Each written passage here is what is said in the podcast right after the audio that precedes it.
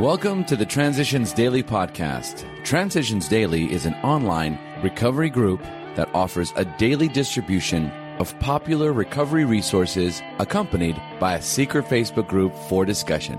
We hope you enjoy today's readings. This is Transitions Daily for October 14th, read by Cindy L. from Fort Worth, Texas. AA Thoughts for the Day Foundation. Taking this book down from our shelf, we turn to the page which contains the 12 steps. Carefully reading the first five proposals, we ask if we have omitted anything, for we are building an arch through which we will walk free at last. Is our work solid so far? Are the stones properly in place? Have we skimped on the cement put into the foundation? Have we tried to make mortar without sand? Alcoholics Anonymous, page 75. Thought to consider. This day I choose to spend in perfect peace. Acronyms Grace.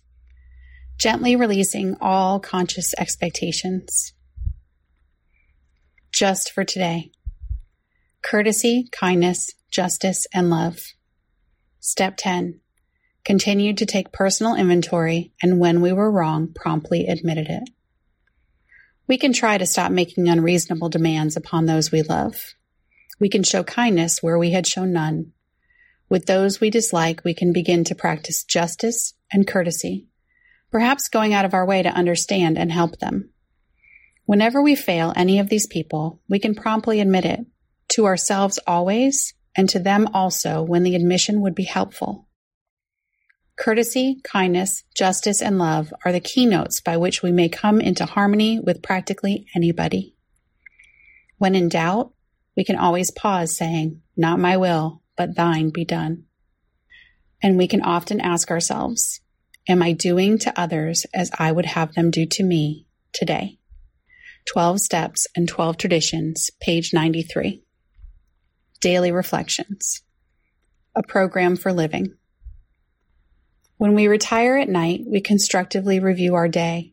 On awakening, let us think about the 24 hours ahead before we begin, we ask God to direct our thinking, especially that it be divorced from self pity, dishonest, and self seeking motives.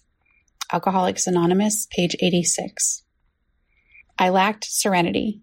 With more to do than seemed possible, I fell further behind no matter how hard I tried. Worries about things not done yesterday and fear of tomorrow's deadlines denied me the calm I needed to be effective each day. Before taking steps 10 and 11, I began to read passages like the one cited above.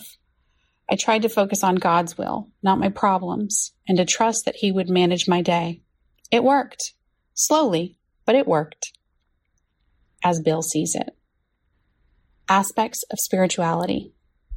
Among AAs, there is still a vast amount of mix up respecting what is material and what is spiritual.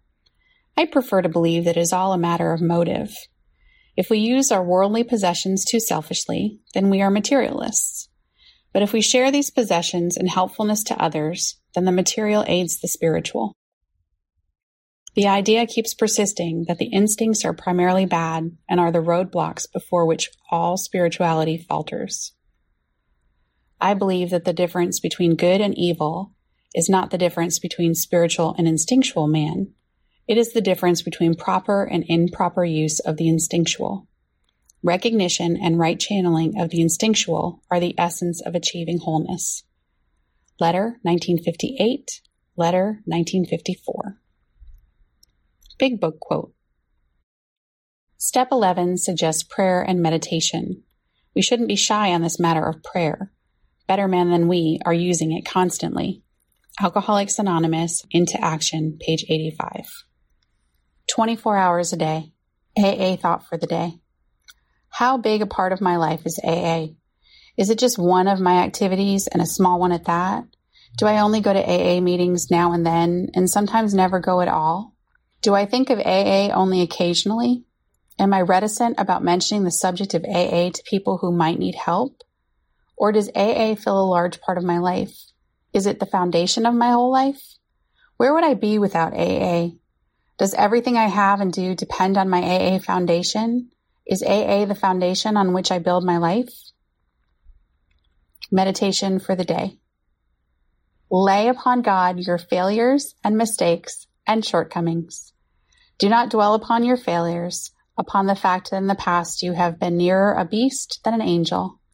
You have a mediator between you and God, your growing faith, which can lift you up from the mire and point you toward the heavens. You can still be reconciled with the Spirit of God. You can still regain your harmony with the divine principle of the universe.